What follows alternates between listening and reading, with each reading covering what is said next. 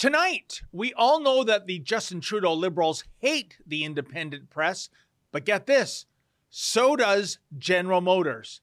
It's Tuesday, December 6, 2022. I'm David Menzies, and this is the Ezra Levant Show. Shame on you, you censorious bug.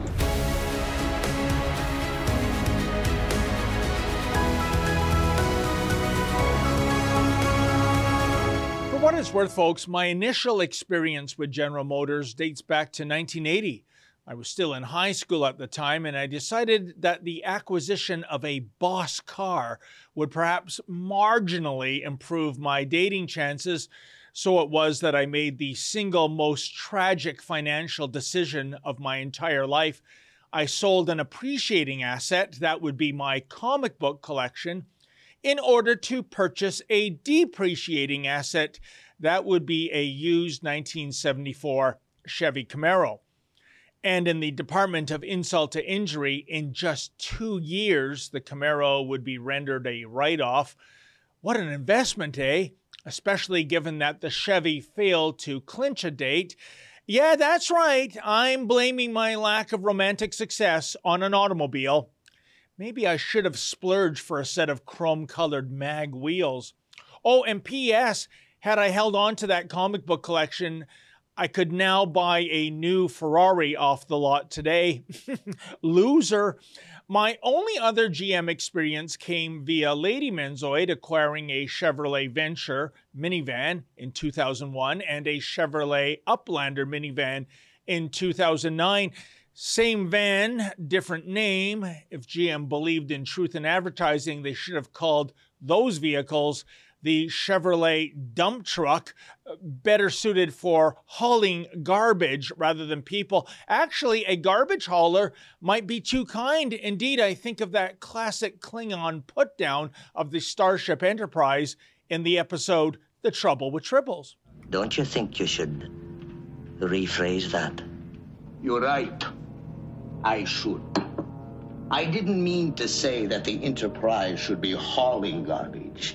I meant to say that it should be hauled away as garbage. Yeah, those GM minivans were cheap to acquire, all right, and the ownership experience was proof positive that the old adage of you get what you pay for is true. Indeed, those Chevy minivans in no way resembled such superb minivan products as the Toyota Sienna or the Honda Odyssey, which might explain why GM got out of the minivan business more than a decade ago, while its Japanese competitors still sell these vehicles in impressive numbers. So you may ask, why am I going down memory lane vis-a-vis my experiences with GM? Well, it's because yesterday I had my absolute worst GM experience, and it had nothing to do with a GM product and everything to do with GM politics. You see, ace videographer Lincoln Jay and I ventured out to Ingersoll, Ontario, the site of GM's Cami factory, which is currently being retooled to make electric commercial vans. By the way, we weren't crashing a party here because on Sunday evening, I was personally invited to this press conference. Stated the invite, quote, GM officials will be joined by Prime Minister Justin Trudeau, Ontario Premier Doug Ford, and Ontario Minister Vic Fideli for an announcement, end quote. Oh joy, I thought. GM has actually officially invited me to an event involving the PM and the Premier, both of whom look upon Rebel News staffers these days as being so many skunks to the garden party.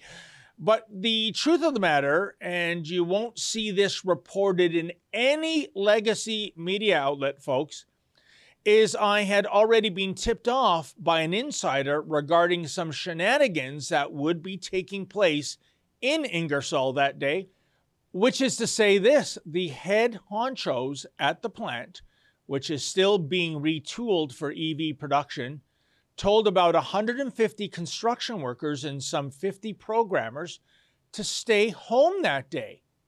Why? Well, that's the thing. No reason was given. Just that all of these tradespeople were suddenly deemed to be persona non grata, at least for the Monday press conference event. Don't you find that odd, folks? And the workers, I'll tell you, they were mightily miffed. Missing a day's work meant losing 8 hours of regular salary plus 2 hours worth of overtime. Canadians are hurting these days given inflation and rising interest rates. So why were they being given this unwanted day off? Well, according to sources, the unspoken strategy was simply this. Justin Trudeau is increasingly morphing into a control freak these days. That's why his itinerary, in terms of where and when he is going to be, isn't typically announced until the very last minute. That's because Justin is getting a little weary of this sort of reception. Take my hand holding a freedom flag. Thank you. You had your 20 seconds. It was a pleasure. Are you 20 seconds, you communist? Go, Trudeau, you're nothing but a communist pig. That's what you are. You're disgusting! He should resign! Free our political prisoners! They're disgusting! Communists! Communists! Your 20 seconds is finished! Go back to China, you lover! Great to see you here! Great to see so many people understand here! Great to see so many happy people here! I'm glad you're here with my son Xavier as well. Moment to gather and to celebrate being able to gather once again. Communist. No, why not? I don't like you. Listen to Canadians. Listen to Canadians. You arrogant. Gee, it looks like even the canine contingency despises Trudeau these days. Jolly good for Fido, I say, who is once again proving that a dog is truly man's best friend. Now, the crux of the matter regarding that one-day layoff of electricians and carpenters and assorted other real men and women building things with their hands was this. Trudeau's handlers were terrified that Justin would be targeted, you know, with a middle finger, or someone might heckle him, or someone might unfurl one of those infamous F. Trudeau flags. Oh, we can't have that, can we? Justin is very sensitive, you know. So in order to protect Justin's uber-sensitive eyes and ears, GM management actually sent home more than 200 hardworking Canadians on that Monday, merely on the suspicion that somebody might misbehave. Oh, and they weren't the only ones sent home that day, because even though myself and Lincoln had invites from Erin Strolovitch, she, her, a GM senior communications manager, a not-so-funny thing happened en route to the GM Ingersoll plant. By the time we got there, we were deemed to be persona non grata and told to beat it. Oh, by the way, here's a photo of Erin Strolovitch, she, her. Do you think that anyone has ever mistaken Erin Strolovitch, she, her, for a he, him, or a z-zer, or a tem-ters, or a viz-vers, or an em? By the way, folks, I'm not making up this pronoun crapola. I'm referencing this from some LGBTQIIAAPP, etc. resource center. Oh, death, where is thy sting? Anyway, once we arrived on site, a lady with a clipboard, and forgive me, I don't know if this person was a she, her, or not, tersely informed us that we weren't allowed to take part in the press event, even though we showed her the printed invitations sent to us from Ms. Strolovitch, she, her. Then along came another security person who told us to scram, or else, yeah, and you guessed it, we'd be facing trespassing charges from law enforcement. We're not allowed access for you guys. Oh, I think there's been a mistake, sir. Erin Strolovitch last night, that's our confirmation. This is GM property. Right, a GM product communications person invited us. I'm just telling you this is trespassing, okay? Even though I've been invited by a GM employee. How is that trespassing? What the hell? It seemed like Lincoln and I had devolved from invited guests into the Batabi brothers from a night at the Roxbury. You know, those lovable losers who can never make it past the gatekeeper because they are never on the list. Take it easy, all right? See you next week. My good hombre, remember us? No. Doug and Steve Batabi? Your brothers? No. Yes? Man! It works every time. Yeah, I know. Now remember, you can't come in. Time to play a little softball. Hey, good man. How's it going tonight? Good. You still can't come in. Well, that's not what a friend of mine told me. Maybe you know him. His name is Abraham. You don't know. What about his two friends? George Washington and George Washington. Let's not forget the other boy in the band, George Washington. He's a little lonely, wants to join his buddies. And look who else we got. Roosevelt, and Jefferson. Okay. Great. Yeah, that's pretty much how Lincoln and I felt, except unlike the Batabi brothers, we were on the list. So it was that under threat of arrest, we decided to exit the parking lot, which is indeed private property. That's because we know that Justin Trudeau has no problem with utilizing violence, as the unnecessary invocation of the Emergencies Act has proven. Indeed, almost exactly a year to this day, we found out that Justin's Royal Canadian Mounted Henchmen, well, they don't take kindly to pesky independent media people who might be prone to asking impolite questions of Prime Minister Blackface McGroper. Check out this video from last December outside the Brickwork Cider House in Toronto. And keep in mind that Lincoln and I were on a public sidewalk and posed absolutely no threat to anyone. What are you doing? Get off me. Hey, I can... Move. Hey, this is assault. Move. I'm on a side. What is this? I'm on a sidewalk. I am on a sidewalk. What is this? You cannot touch me. No rushing order. Hey. Are you kidding? Are you kidding? I told you. What is this? You can't. Am I under arrest? Am I under arrest? Am I under arrest? Because otherwise you have no right. Absolutely egregious. And the biggest question of all is this: did Trudeau actually order his stooges to rough me up like that? It's hard to believe that Justin's minions would spontaneously and collectively act like that, wouldn't you say? I can never prove my hypothesis, of course, unless one of those Mounties steps forward to do the right thing and confess to what really happened that night. But alas, that would not be a smart financial move for that particular Mountie now, would it? Oh, speaking of being financially compromised, that brings us to the legacy press. As we full know, the media watchdogs have now devolved into lapdogs.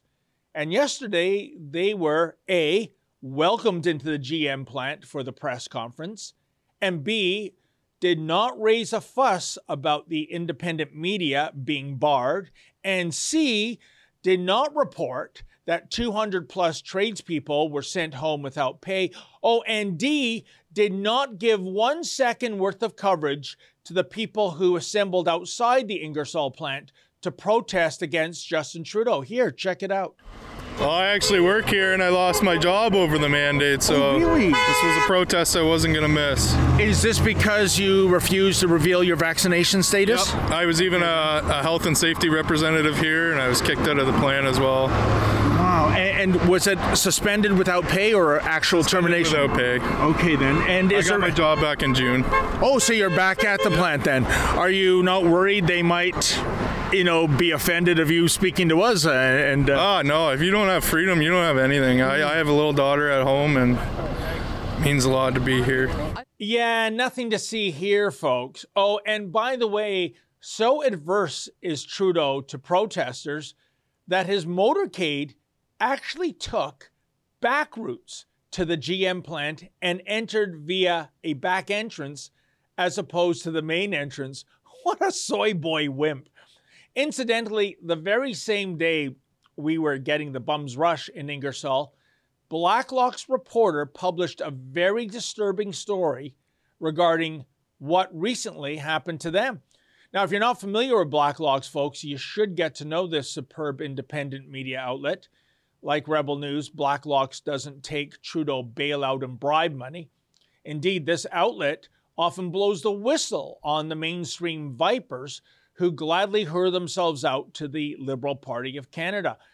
But they are very thin-skinned, these legacy media types, you see, and they are prone to carrying out vendettas in order to serve their political puppet masters. Check out this story entitled Blacklock's Eviction by Police. Quote, "Parliamentary press gallery executives accompanied by armed police on Friday evicted Blacklock's. All questions were referred to a House of Commons employee. Blacklock said the eviction, first of its kind in the history of the National Press Building, was clear reprisal over its continued protests against media subsidies. Eviction followed Gallery President Guillaume St. Pierre's threat to terminate Blacklock's membership. The eviction letter stated Blacklock's managing editor, Tom Korsky, was impolite, disturbs the journalists around him, and streams parliamentary committee hearings on his computer. The complaints were made by three reporters, Emily Bergeron and Michelle Saba of Canadian Press, and freelancer Helene Buzzetti, a former gallery president. 14 other reporters assigned desks in the National Press Building did not sign the complaint. Failure to observe these prohibitions could result in further and potentially more serious sanctions, including further and potentially permanent prohibitions," wrote President St. Pierre, correspondent for the Journal de Montreal, end quote. Oh my goodness gracious me. You mean Blacklock's employees were treated like criminals, perhaps even terrorists, because Mr. Korsky is impolite and that he disturbs the journalists around him? Well, off with his head then. Oh, but wait, folks, there's more. Quote, Blacklock's is the only press gallery member eligible for federal subsidies that neither solicits nor accepts government funding. The eviction came one day after Blacklock's published access to information records detailing a private meeting between 35 unnamed publishers and the Canada Revenue Agency on distribution of $595 million in subsidies, end quote. Wow, hey, whatever happened to that old chestnut, folks? You know, the public has the right to know. Oh, that media mantra is deader than disco when it comes to the lamestream press having its dirty laundry displayed in public. Funny that. Every outlet from Torstar to Global News would rather Canadians not know about their filthy lucre coming in via the PMO. What a disgrace. But Blacklock's is a lot like Rebel News in that it does not bend the knee, it does not get intimidated, it does not fly the white flag of surrender. To it, quote, "We will now see the press gallery in court," Blacklock's stakeholders said in a statement. "Our subsidized competitors met in secret, plotted punitive measures over petty grievances, and served an eviction notice accompanied by armed police. Their conduct is outrageous," end quote. This, folks, is indeed the sorry state of journalism in Justin Trudeau's Democratic People's Republic of Canada these days.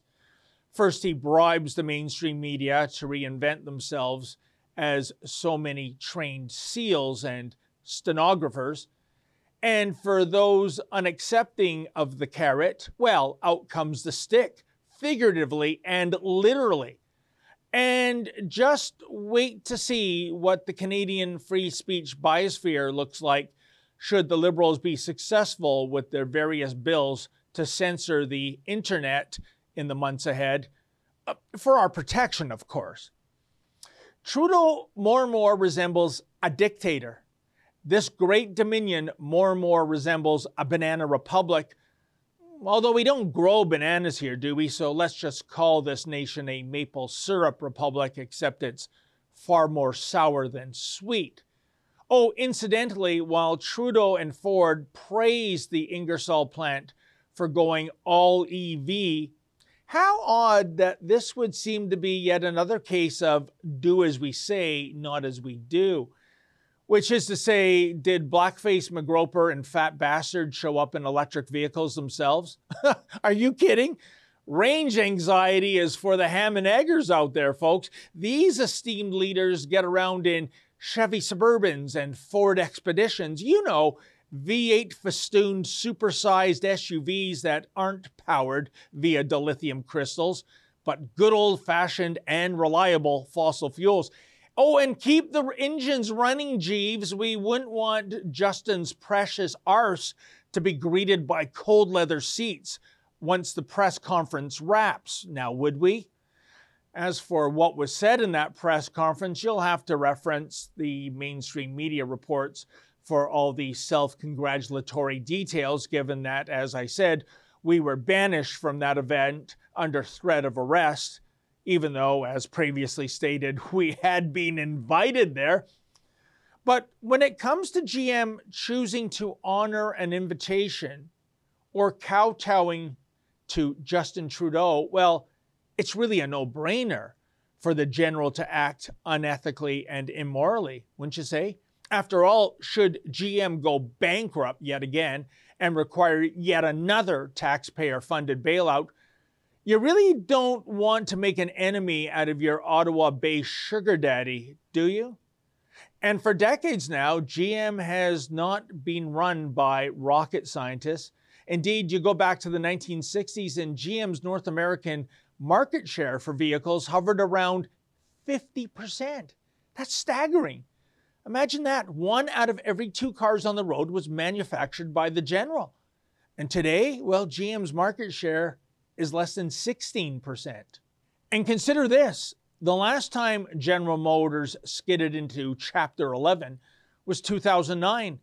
According to the Harvard Business Review, the reasons were many, including GM makes cars people don't want, GM is too slow to innovate because of its size, GM is too bureaucratic and unable to adjust to changing markets, GM's dealer network is too large, GM sold off its formerly profitable financing business, GMAC. Oh, and one more thing, GM had stopped making a profit since 2005. Indeed, since 2005 to the first quarter of 2009, folks, GM had lost a staggering $90 billion US.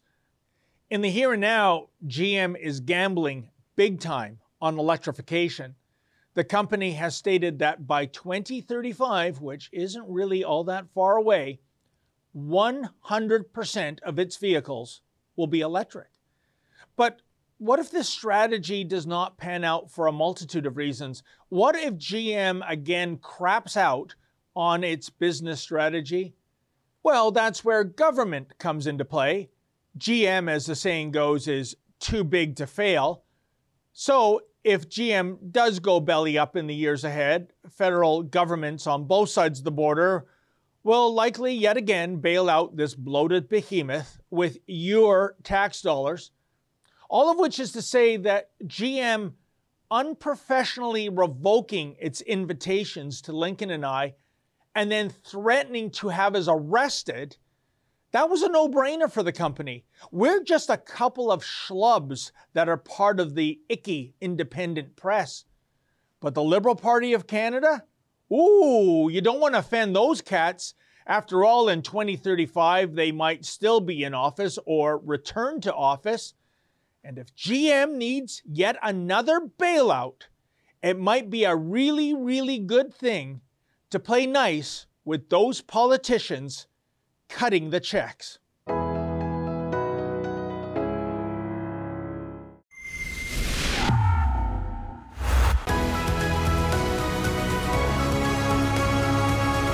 few months back, when Elon Musk began his hostile takeover of Twitter, many observers, myself included, found it somewhat baffling that the left was losing its collective mind over the proposed acquisition. After all, the lion's share of social media platforms are owned by left-leaning Silicon Valley tech giants. Why should they be so concerned that a single major platform would be veering right of center? Well, last week we received an answer to that query. That's when Elon Musk and journalist Matt Taibbi released the first batch of emails detailing collusion between the Biden campaign and Twitter under its previous regime. Indeed, it was revealed that former Twitter executive Vijaya Gadde, who headed the company's legal, policy, and trust department, played a key role in the story suppression, and that Twitter worked alongside the Biden campaign to censor content on the platform. That is a bombshell, for this is not a conspiracy theory, folks. Rather, this is a bona fide conspiracy, period. And now this just in, Wikipedia is voting on the deletion of a page covering this topic because its editors have deemed it to be a nothing burger, with many claiming that the story isn't notable because mainstream media outlets did not provide it with significant coverage. Wow, as they say in the news business, talk about burying the lead. And with more on the ongoing story of Twitter is Rebel News reporter Ian Miles Cheong. Welcome to the Ezra Levant Show, Ian. Hey, happy to be on here. Fantastic. Ian, so much to digest here, but first of all, what were your thoughts about former Twitter executives colluding with the Biden campaign to bury that Hunter Biden laptop scandal in the first place?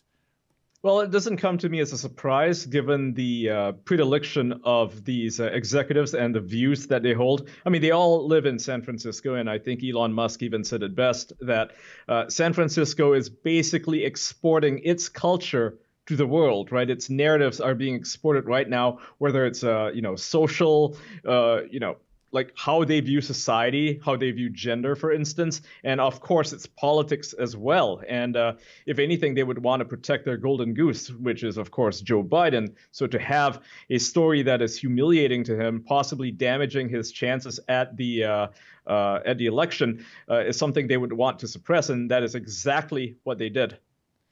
And it's fascinating, Ian, isn't it? Because we go back to when that happened. Twitter actually deleted or deplatformed the Twitter account of the New York Post, no less, because they had the scoop on this story. Meanwhile, they were still catering to accounts held by the Taliban, held by the mullahs in Iran.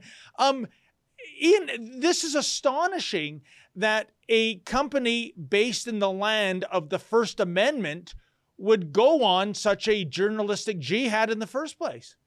Absolutely. And I think a lot of conservatives in the U.S. have argued that Twitters and Facebooks and all these other platforms should lose their Section 230 rights because they're acting as a publisher. They're behaving like editors instead of being neutral social media platforms. And I'm inclined to agree. Now, however, I would, given that Elon Musk has taken over, maybe Section 230 is good after all. I think that we should be looking at all these other platforms, Meta and TikTok and YouTube, of course, which have similarly suppressed free speech and as well as the truth just in general.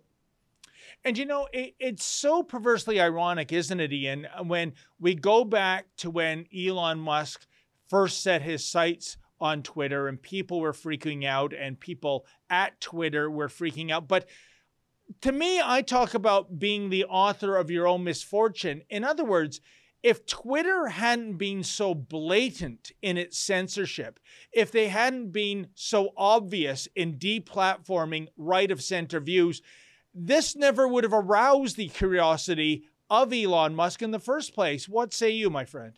That's absolutely correct. I mean, you don't have to be a genius, you know, looking at Twitter and not realizing that the suppression only goes one way. They talk about trust and safety, and yet the only people affected by their decisions, their moderating decisions, are people on the right or people on the center. Whereas Antifa, for instance, which is a far-left militant organization, has been allowed to organize violent actions on Twitter itself and do so with impunity. You know, again, it is just fascinating to me. And it brings us to your most recent story on the Rebel News site, Ian, which is about Wikipedia having a non-trivial left-wing bias. Those are the words from Elon Musk himself. What do you make of this business of Wikipedia thinking that this whole Hunter Biden laptop story is a nothing burger when I would argue it's the precise opposite? Well, it's working side by side with the media. This is not the first time that we've seen a kind of unspoken collusion between Wikipedia editors and their friends in the media, because I don't think they openly talk about this, but they certainly serve the same agenda, and that is what we're seeing right now. They want to suppress this story as a so-called nothing burger because it damages their narrative. So they will do anything in their power to ensure that the story doesn't gain any traction or gain any legs, and they will claim that because the media is not covering it, therefore it's not a story, and the media in turn can say the same thing. They'll say, well, there's no Wikipedia page on it, so therefore it is not a notable story worth covering. And they've done so numerous times. They did the same thing with the lab leak theory a couple of years ago when that was suppressed, that was censored. And so hopefully Elon Musk comes out with his next batch of Twitter files that will include the suppression of that story. I'm inclined to, I would love to see that, to see a bunch of people exposed, like maybe in the government or maybe with pharmaceutical companies. Who knows? And maybe even law enforcement agencies, Ian, from what we're hearing about the FBI's role in this, the suppressing of the Hunter Biden story. But, you know, here's the thing, Ian.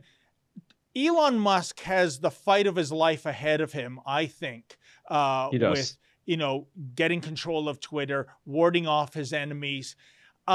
We know Elon Musk, he does not wave the white flag of surrender. He does not bend the knee to wokeism, you name it. But I'm wondering, does he have any allies in his corner? Does he have any high-powered, big financial allies that are going to come to his side in this battle against big tech?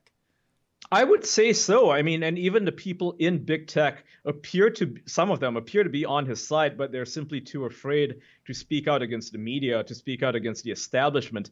I mean, very recently we saw that Apple had pulled its advertising from Twitter and Amazon had done the same, and the media was cheering it on. They were like, oh, Twitter's dead because it's lost about $200 million a year in advertising. And all Elon had to do was take a trip to Apple to talk to Tim, the CEO there, and he immediately resumed the advertising. So I think that he does have allies. They're just very silent about it. So I'm not too concerned about it on that front, because I think a lot of people believe in Elon's vision for a democratic future, one that allows for free speech. And that future cannot happen if the establishment suppresses people and enacts tyranny on the majority of us, because we deserve to know the truth and we deserve to be able to talk about it. And I think a lot of people understand that the future that Elon wants cannot be realized unless there is democracy and freedom on the internet.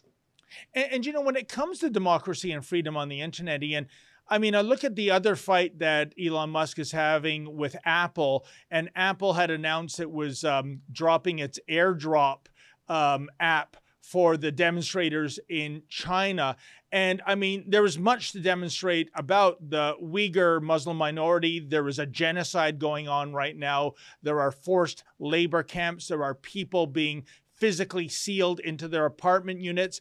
And yet, where is Apple when it comes to speaking out against that? Or where is the NBA or Disney or Hollywood? The silence is deafening, isn't it? It's absolutely deafening. I mean, look at the athletes who instruct everybody to bend their knee to Black Lives Matter, for instance. LeBron James, for instance, he is a cheerleader for China. And at the same time, he talks about social justice in the West, but he's not concerned about the social justice issues that are happening elsewhere, because he's more than happy to take their money and money for him and a lot of people like him, people in, positions of power, celebrities.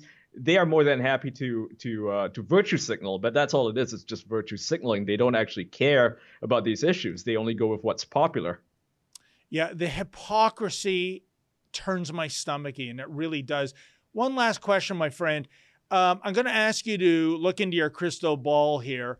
If you're to look down the road, say 3, 6 months, a year from now, and I know this is a fast-moving story, it's changing every day, but where do you see Elon Musk and Twitter in the months to come? I mean, does he emerge as a victor? Is Twitter going to be a profit-spinning platform? What do you see, my friend? I believe so. I think that he has a vision. He has a plan. This is a man who has some of the most lucrative companies on the planet. We're talking Tesla. He took a company that was basically nothing and turned it into a $1 trillion enterprise. It's one of the most valuable companies on the market. It is a leader when it comes to EV technology or even the future of automobiles. So I think that Twitter is going to be the future of social media. He does have a plan for something called X, which is basically his idea of having a universal social media platform that incorporates YouTube-style videos, TikTok-style shorts, and so on, as well as long-form written content, which is something that is currently dominated, I guess, by Substack and Medium.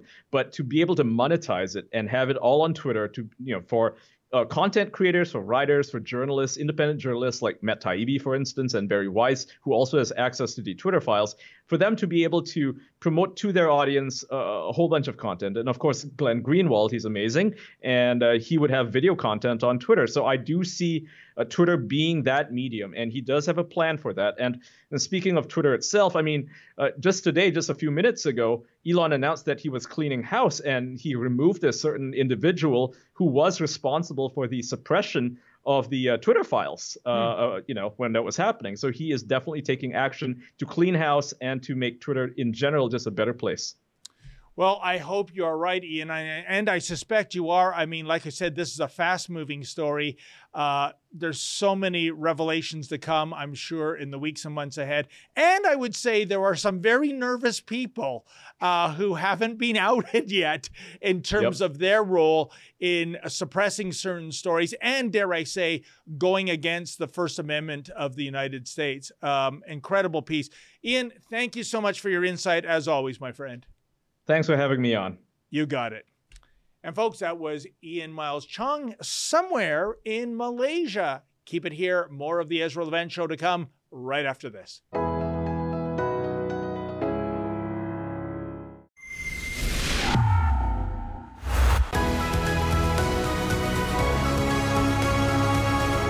Well, folks, tons of feedback regarding Ezra's monologue yesterday, and that would be about how Oxfordshire County in England has come up with a crackpot war on the car scheme that just absolutely baffles the mind. Chappers04 writes, "It's an incredible story which has been barely reported on in the UK, despite, or perhaps because, this is being a horrific abuse of power." You know, you're absolutely right.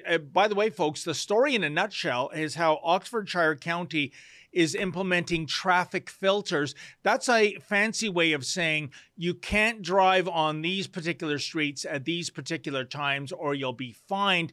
They want people to walk, cycle, or take public transit. Here's the thing, though. What if I don't want to walk? or don't want to cycle or don't want to take public transit? What if I can't? What if I'm picking up bags and bags of groceries and I need my car? Oh, no, no, no. You will do what the powers that be do. Of course, they'll likely be getting around in their limousines. What a disgrace. Viscerally Truthful writes, traffic filter? Orwell warned us about the use of these euphemisms. You know, you're absolutely right. You know, if there's one person from history who I could sit down with folks and have dinner with, it would indeed be George Orwell. For his, you know, future world of 1984 to become true with every passing month and year, I'm sure would even scare him. And CHRCH writes, gee, it's almost as if the conspiracy cooks were right again. You are watching the beginning of the climate lockdowns. Yeah, you know what? I don't even know if the climate crisis is part of this nonsense. Just folks, do me a favor. Please, please, please, none of you send that story or Ezra's monologue to Mayor John Tory. He's used the last 2.5 years of the COVID pandemic to declare his own war on the car, ripping out car lanes for bicycle lanes. We sure as hell don't want John Tory to cotton on to this harebrained scheme. Well, folks, that wraps up tonight's edition of the Ezra Levant Show. Thanks so much for tuning in. The big boss man, he'll be back here tomorrow, Wednesday night. In the meantime, stay safe and stay sane. Journalist Matt Taibbi released an explosive thread detailing Twitter's decision to censor the New York Post reporting on Hunter Biden's abandoned laptop, which revealed evidence of corruption at the highest levels of the government to the highest levels of the FBI and big tech.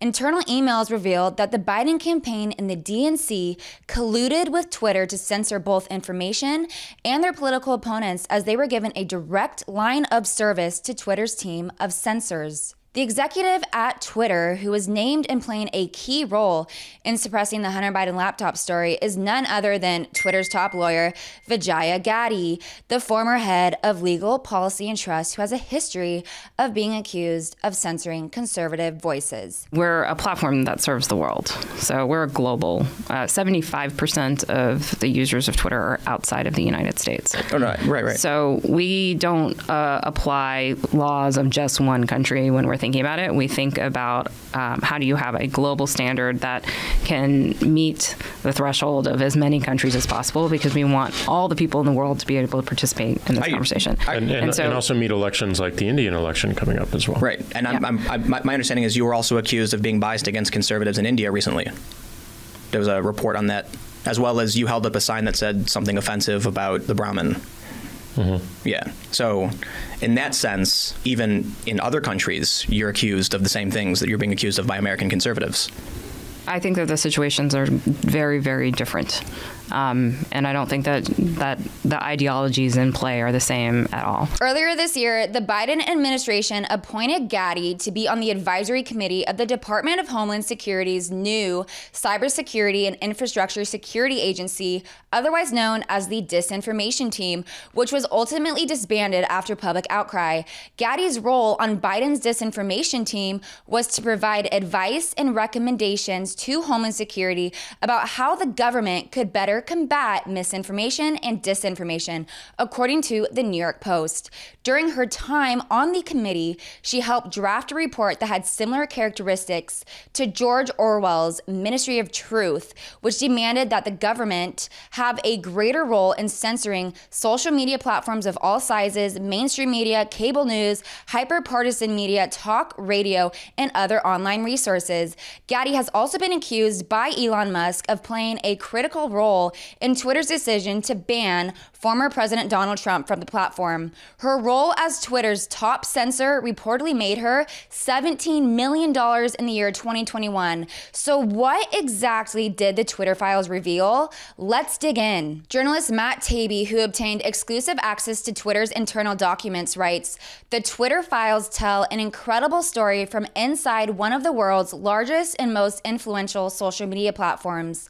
Twitter, in its conception, was a brilliant tool for enabling instant mass communication, making a true real-time global conversation possible for the first time. In an early conception, Twitter more than lived up to its mission statement, giving people the power to create and share ideas and information instantly without barriers. As time progressed, the company was slowly forced to add those barriers. Some of the first tools for controlling speech were designed to combat the likes of spam and financial fraudsters. But slowly over time, Twitter staff and executives began to find more and more uses for these tools. Outsiders began petitioning the company to manipulate speech as well. First a little, then more often, then constantly, Matt writes. By 2020, requests from connected actors to delete tweets were routine. One executive would write to another, "More to review from the Biden team." The reply would come back, "Handled." Celebrities and unknown allies alike could be removed or reviewed at the behest of a political party. Both parties had access to these tools. For instance, in 2020, requests from both the Trump White House and the Biden campaign were received and honored. However, this system wasn't balanced. It was based on contracts. And because Twitter was and is overwhelmingly staffed by people of one political orientation, there were more channels, more ways to complain, open to the left, to Democrats than the right. Which brings us to the Twitter files. Part 1, how and why Twitter blocked the Hunter Biden laptop story. Matt writes, on October 14th of 2020, the New York Post published Biden's Secret Emails, an expose based on the contents of Hunter Biden's abandoned laptop. Twitter took extraordinary steps to suppress this story, removing links and posting warnings that it may be unsafe. They even blocked its transmission via direct message, a tool reserved for extreme cases like child pornography. White House spokeswoman Kayleigh McEnany was locked out of her account for tweeting about the story, prompting a furious letter from Trump campaign staffer Michael Hahn. This led to Twitter's public policy executive, Caroline Strom, to find out the reasoning behind why the story was censored. Several employees noted that there was tension between the communications and policy teams, who had little or less control over moderation, and the safety, trust, and legal teams. Strom was told that the laptop story had been removed for a violation of the company's, quote, hacked materials policy. The decision was made at the highest level of the company, but without the knowledge of CEO Jack Dorsey, with the former head of legal, policy, and trust, Vijaya Gadde, playing a key role. One former employee told Taibbi that hacking was the excuse, but within a few hours, pretty much everyone realized that wasn't going to hold, but no one had the guts to reverse it. The confusion was evident in a lengthy exchange, which included Gadde and former trust and safety chief Yoel Roth. Communications official Trenton Kennedy writes, "I'm struggling to understand the policy basis for marking this story unsafe." Yoel Roth writes, "This is an emerging situation where facts remain unclear. Given the severe risks and lessons of 2016, we're erring on the side of including a warning and preventing this content from being amplified." Roth's remarks about 2016 is in reference to the FBI's investigation into Hillary Clinton's emails, which was released close to the 2016 presidential election. Like how the New York Post reporting was released close to the 2020 presidential election, Roth didn't want the report to ruin Joe Biden's chance of becoming president. The former vice president of global communications, Brandon Borman, asks, "Can we truthfully claim that this is part of the policy?" To which former Deputy General Counsel Jim Baker advised that caution is warranted. Taibbi writes that the problem with the hacked materials ruling, several sources said, was that this normally required an official law enforcement finding of a hack, but such a finding never appears throughout what one executive describes as a whirlwind 24-hour company-wide mess. Musk says that the idea behind Twitter files is to come clean on everything that has happened in the past in order to build public trust for the future. Taibbi concludes that there is more to be exposed, which will include answers to questions about issues like shadow banning, boosting follower accounts, the fate of various individual accounts, and more. So buckle up and stay tuned for the next episode of The Twitter Files.